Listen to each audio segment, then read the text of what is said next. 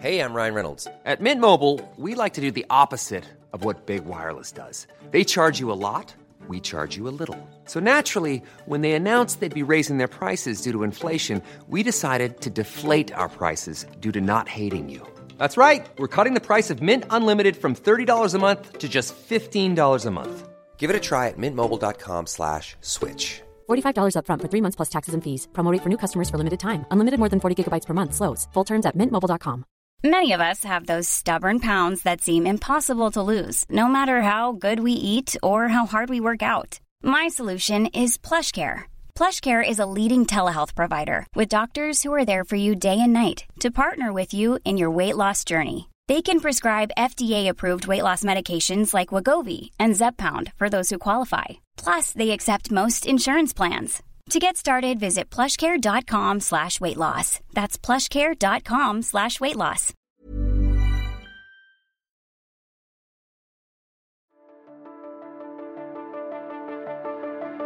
We are weeks away from finding out who will be the next Prime Minister. All the evidence is clear.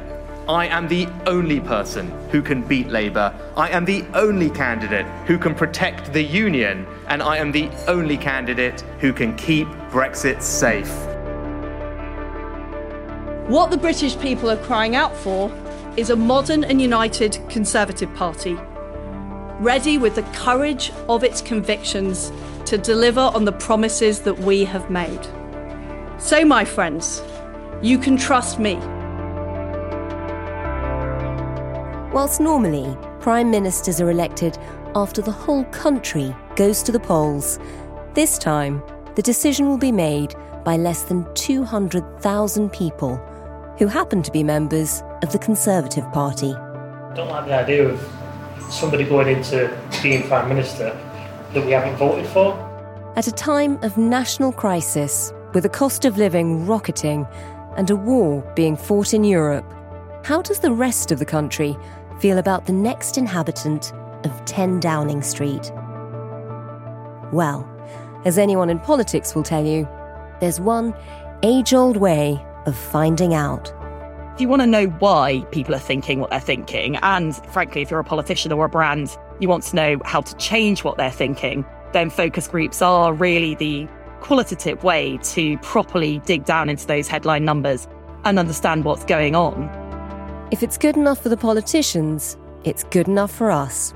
We assembled focus groups of undecided voters in three different locations to work out what the country is thinking. And in this episode, we bring you the results. You're listening to Stories of Our Times from The Times and The Sunday Times. I'm Manveen Rana. Today, what people really think of the Tory leadership race.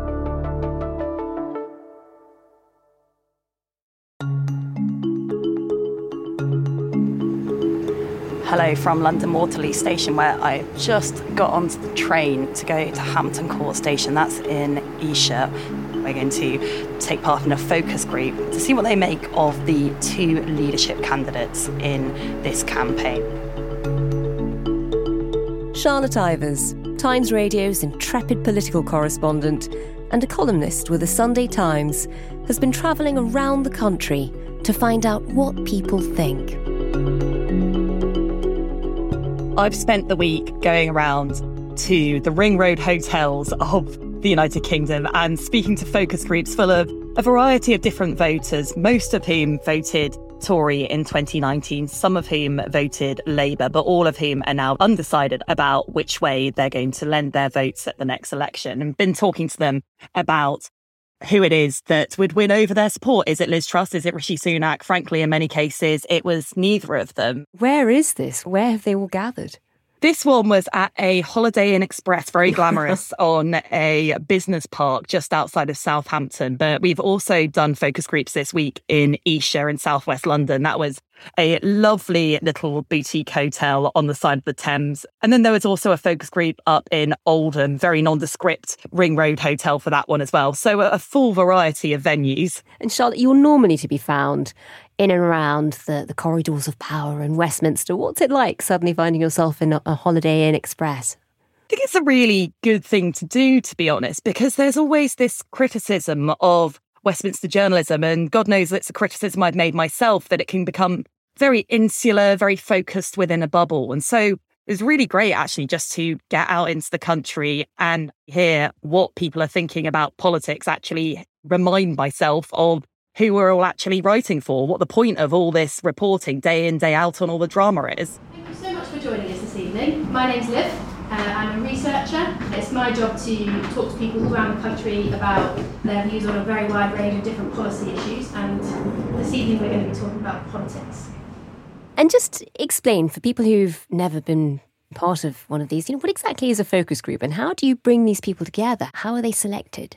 Well, a focus group is essentially a bunch of people who brought together, they've never been met before, and they are asked their opinion about something. I'm used to seeing them in a political context, but you can do them about shampoo. You can do them about your new restaurant that's opening. Anytime that you need to gauge public opinion on something, they're really helpful in terms of digging a bit more down into what people are actually thinking and why. Because obviously, opinion polls are the most important thing when it comes to predicting what's going to happen and having these broad brush top line senses of what people are thinking. But if you want to know why people are thinking what they're thinking, and frankly, if you're a politician or a brand, you want to know how to change what they're thinking, then focus groups are really the qualitative way to properly dig down into those headline numbers and understand what's going on.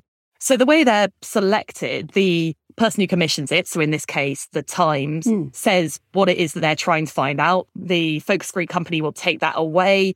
They will commission another company who are experts in finding people and they will go out and they will find the people who are necessary. So let's take the one in Southampton, for example.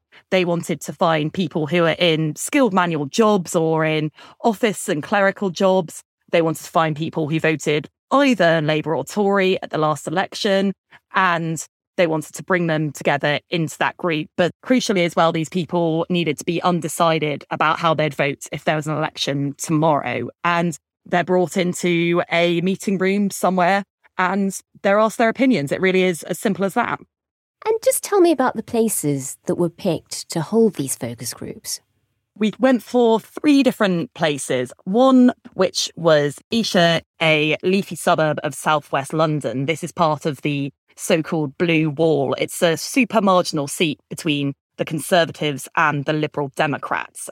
And it's also Dominic Raab, the Justice Secretary and Deputy Prime Minister's seat. And it used to be a pretty safe Conservative seat a few years ago, but increasingly, due to tactical voting, the Lib Dems are really gaining on him this should be a Tory heartland, and it isn't. And a lot of MPs in the south of England, in those safe seats, are getting really nervous. And that is a remarkable political phenomenon because these are the type of place where years ago you could put a blue rosette on a cow and it would win. That's how MPs would always describe that type of seat. Then we went down to Southampton Itchen. Now, that is, and I hate this term, it's part of the Purple Wall. The Purple Wall is a classic Labour Tory swing seat. It's the type of seat that elections are always lost and won on. This is your absolute bog standard marginal, and it switches with the political tides. So in 1992, it went to Labour, and then the Tories got it back off Labour in 2015. That's the Southampton one. Then you've got Oldham. Now, Oldham is an interesting one, Oldham East and Saddleworth. This, I suppose, is sort of a red wall seat, although it's not quite the classic red wall seat hmm. in that it isn't currently held by the Conservatives. It is held by Labour, but only with a majority of 2,000 or so. So again, that is one of those new marginals, really. That's one of those interesting seats because it shows the Conservatives reaching into places that they perhaps hadn't reached into before. A lot of that was down to Boris Johnson. And the question we really wanted to know there is can whoever takes over keep making those inroads into the red wall and mm. can they keep the red wall seats they already have? And for the people who you gather in each of these locations to try to work out where that constituency is, are you looking for a broad spectrum of voters? Are you looking for Conservative members? Are you looking for Conservative supporters? We decided not to do Conservative members because what we wanted to see is how the two leadership candidates would stand up to scrutiny by the wider public. So we're really looking more ahead to a general election, really, rather than what is immediately in front of them. Other than that, it was slightly different in the various different seats. So you had Conservative voters last time in Esher, but they would now be open to voting either Tory or Lib Dem. Then in Southampton, it was a mixed vote in 2019. So again, because of that Labour Tory marginal element, we wanted to see what both sides were thinking. And they were again all either working and or married to someone who's working. That's the same across all of those. Then in Oldham, eh, we have the same thing. Tory voters in 2019, but they are open in the future to a different vote. So crucially, these people in these groups are not dyed in the wool party members or party supporters either way. They are the type of people who both sides next election will be trying to win around. That's such an interesting group to hear from. Did you find it beneficial? I really did. There are a lot of things that came up in those focus groups that I probably would have expected to hear but it was really interesting to have them confirmed. One of the key takeaways from these focus groups was the level of concern about cost of living. I'm interested in who's going to tax me less or you know make my cost of living better. The cost of gas goes up globally 20%, and you get charged 40%. You know, it's, it's, it's a nonsense. Now, I think we all could have expected that that is going to be a concern. We can all feel that in our own lives. It's everywhere you look. Mm. This is something that you can just see the spread of across demographics, across the entire country. And that does echo the changing economic circumstances. And then there are other things that I really didn't see coming at all. The purpose of these focus groups was to talk about the two Tory leadership candidates, Rishi Sunak and Liz Truss. But there was one other name that kept making an appearance. I prefer Boris was probably still there. Well, I really like Boris. Boris. Boris. Boris Johnson. One of the really interesting things that came out from these focus groups is quite how many people actually quite like Boris Johnson back. Hmm. And in Esher and in Oldham, actually, that was a fairly big takeaway from those 2019 Conservative voters. I voted Conservative because Boris Johnson. If Boris Johnson's not the Prime Minister at the next election, I don't care which of the other ones it is, I'm not voting Conservative next time. In each of those, there is a fair chunk of people who would actually prefer Boris Johnson to either of the two possible candidates. Now that's quite a surprise. It is rather, and even in Southampton, where you had mixed Labour and Tory voters, at the end I asked them for a show of hands on who would want Boris Johnson back if Boris Johnson staying was the third option here, who would go for Boris Johnson in that circumstance? One, two, three, four. Ish. Yeah, it's four and a half, three quarter. It's almost be like better the devil you know because you don't yeah. actually know what the other two are going to do. Mm.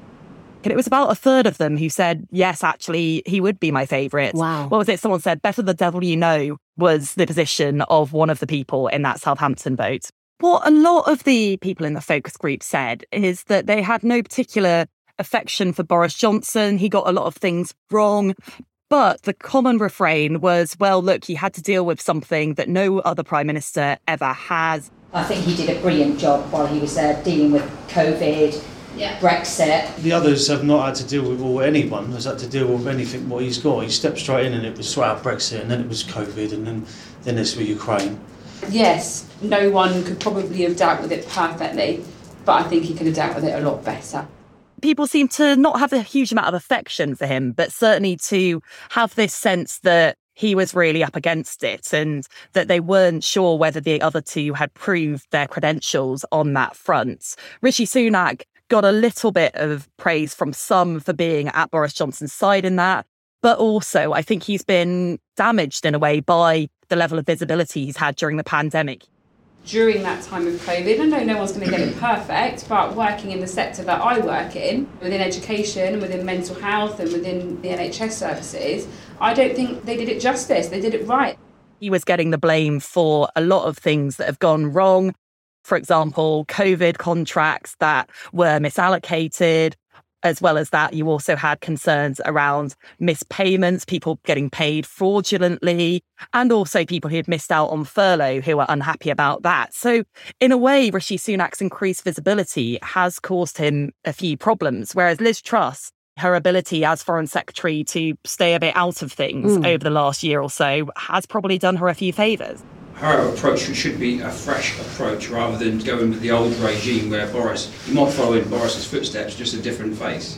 From the way I see it, is there's a lot of um, old boys club in politics, yeah, and for a, for a lady to get that far, that high up in politics, she's had to deal with a lot of that and overcome it. Immediately tells you she's a strong character.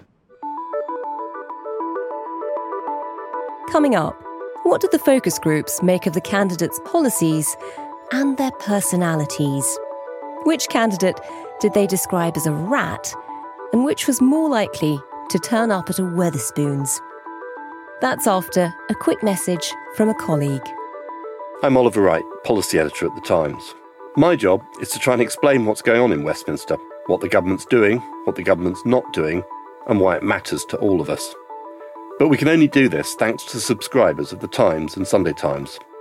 Subscribe today by visiting thetimes.co.uk forward slash stories of our times.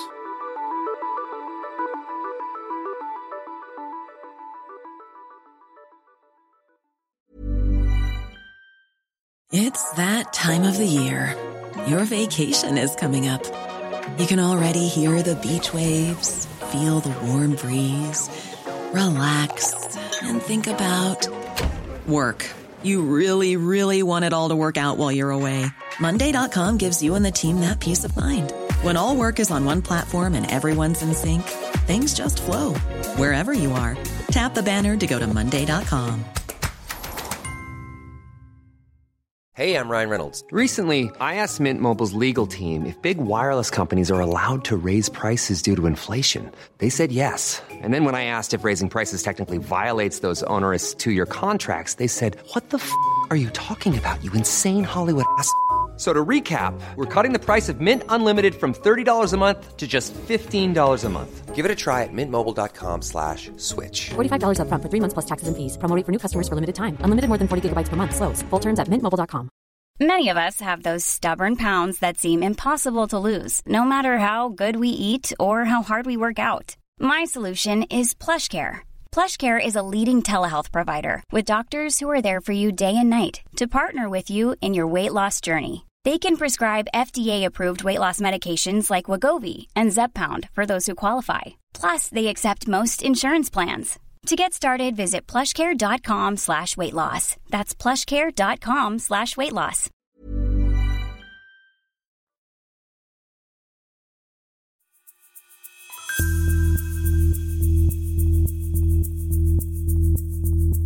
What did people think about the alternatives in terms of policy that they were seeing from both of the candidates?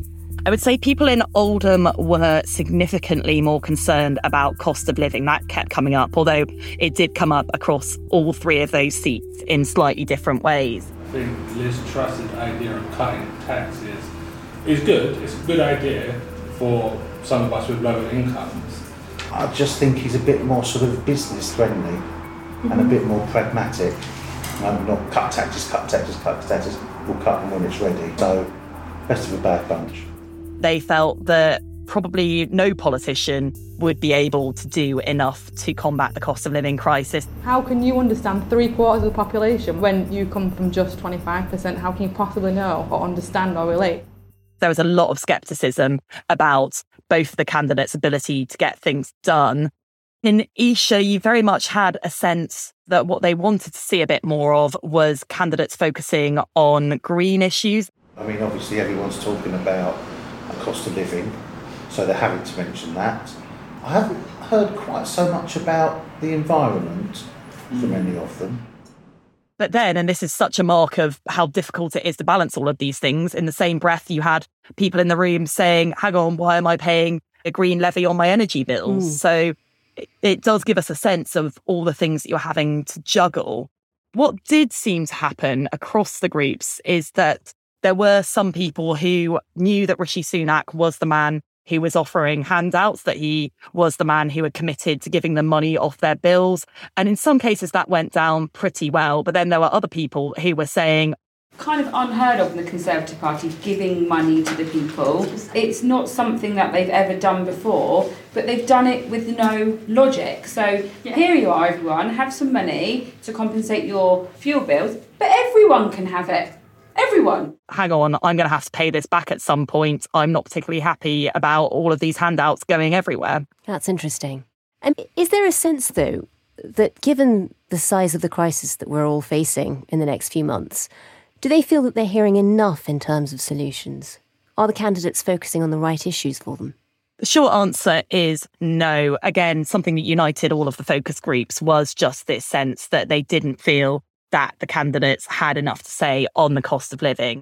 Considering it's the, one of the main focus points on everybody's mind at the moment, and yet neither of them touched on it in their videos, strikes me they're either don't know what to do or they're too scared to do what needs to do.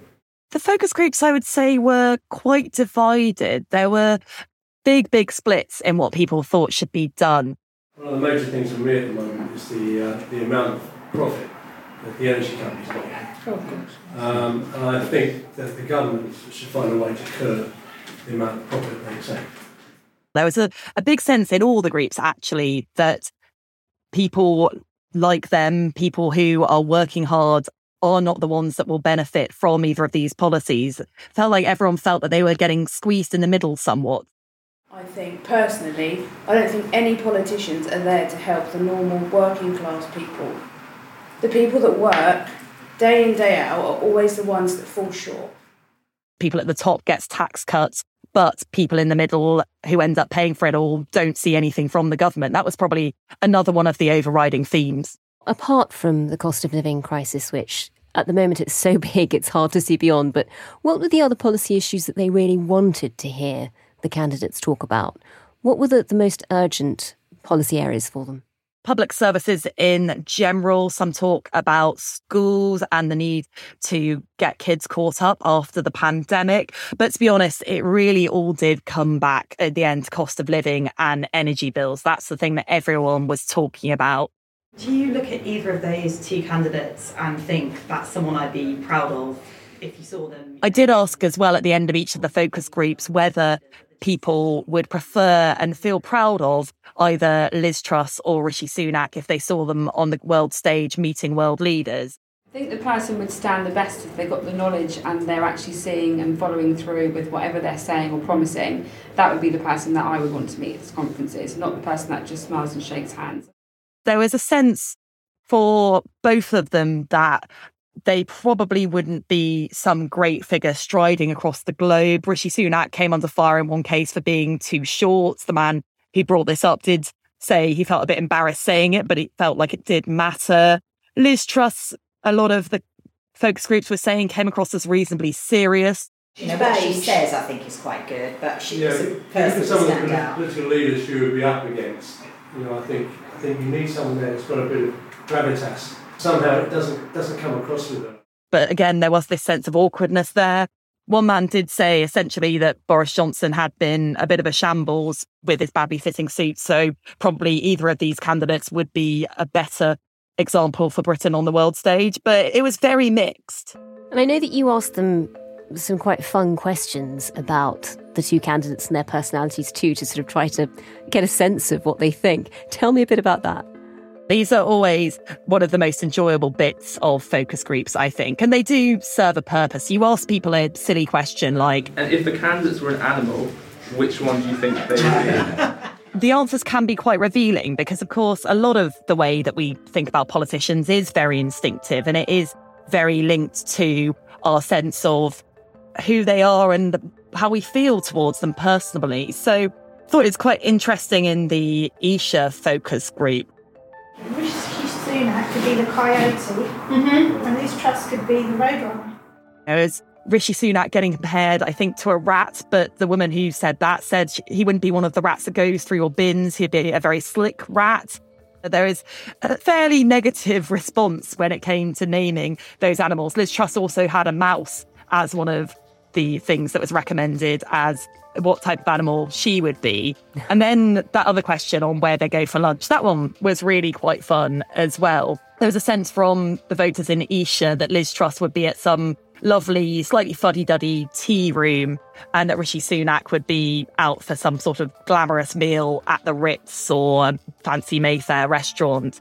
And it was a really interesting question in Southampton because there was the first instincts of one of the focus group members who said, They're not going to Wetherspoons, are they? I don't know. I think Rishi Sunak would be the sort of person that would go to Wetherspoons just to prove a point. Just for the photo. Hey, everybody, look at me. I'm down with the bro. That's why I, I really like those questions because that's so telling, isn't it? That's such a, a, fascinating insight into how some voters see Rishi Sunak and what sort of a problem he could be up against. And Charlotte, for you, were there any big surprises? I think the Boris Johnson element certainly was a surprise. The fact that so many people did seem to regret that Johnson wasn't still there. They don't seem to be massively inspired by either of the two candidates who are there to replace him. And I think as a result, some voters are looking back on him, if not warmly, then just with a sense of resignation. And again, I keep coming back to that phrase, better the devil you know, which someone said to us in one of those focus groups. Other things that surprised me just how similar it was across different parts of the country. And just this real sense, which shouldn't have surprised me and in a way didn't, but the extent of it did, this real sense of exhaustion and disappointment. I feel really let down with all the whole thing. It doesn't matter to me who wins, which is really sad because normally it, it would have, but I just think it's going to be another person in front of a lot of lies and dishonesty. So many people saying, I've checked out over the last few years. I used to love following politics. I used to be passionate about it. Now I just don't want to watch it. I've given up. I'm disappointed in them. I don't think they've got anything to offer me. That, if anything, to be honest, was the overriding message of these focus groups. People are tired, they are fed up, and they are very, very cynical that politicians have anything to offer them. Unless you're a Conservative member, you won't get a chance to vote. So I don't know, for me, it just makes me a little bit disinterested in it. I don't like the idea of somebody going into being Prime Minister that we haven't voted for.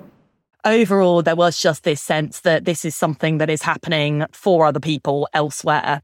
Based on what you heard, what do you think the big challenges will be for whoever wins this leadership race as they approach the next general election? The big thing is that a lot of people were withholding judgments on whether they would vote Conservative at the next election until they see whether the candidates can actually deliver. The whole world's gone crazy in the last three years for various different reasons, and a lot of people at the minute need help, and they're not the right people are getting the right help and support that they need. No. So, quite honestly, at the moment, I have literally no clue the way I'd vote at the moment. People want to see their lives made better. That was so clear whenever anyone was asked about how they'll be voting next time. And a lot of that will be about cost of living. There's just this real sense that everybody is worried in different ways. And we had people from a variety of different income groups, and all of them were worried in their own different ways. Then, on top of that, I think just restoring trust and faith in politics, that clearly is something that whoever takes over will have to do. I've always voted Conservative, and in all honesty, as sad as it is, if they call a general election, you know, next week, I probably just wouldn't bother voting. It really was a sense that all politicians have left something lacking, that all politicians have let voters down and that that does need to change. And I know that's always a feeling that people have. People are naturally skeptical of politicians. That's in many ways a healthy thing, but it did feel particularly acute. You've been listening to Stories of Our Times, a podcast brought to you thanks to the subscribers of The Times and The Sunday Times, with me, Manveen Rana, and my guest, Charlotte Ivers, political correspondent for Times Radio. You can read more about the focus groups on the leadership race at thetimes.co.uk with a subscription, and you can hear Charlotte's coverage of the contest across Times Radio. The producers today were Priyanka Deladia and Edward Drummond. The executive producer is Kate Ford, and sound design was by John Scott. Thanks for listening. See you tomorrow.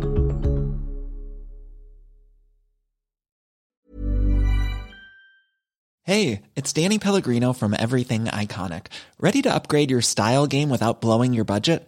Check out Quince. They've got all the good stuff shirts and polos, activewear, and fine leather goods, all at 50 to 80% less than other high end brands. And the best part? They're all about safe, ethical, and responsible manufacturing. Get that luxury vibe without the luxury price tag. Hit up quince.com slash upgrade for free shipping and 365 day returns on your next order. That's quince.com slash upgrade. When you make decisions for your company, you look for the no brainers. If you have a lot of mailing to do, stamps.com is the ultimate no brainer. Use the stamps.com mobile app to mail everything you need to keep your business running with up to 89% off USPS and UPS. Make the same no brainer decision as over 1 million other businesses with stamps.com. Use code PROGRAM for a special offer. That's stamps.com code PROGRAM.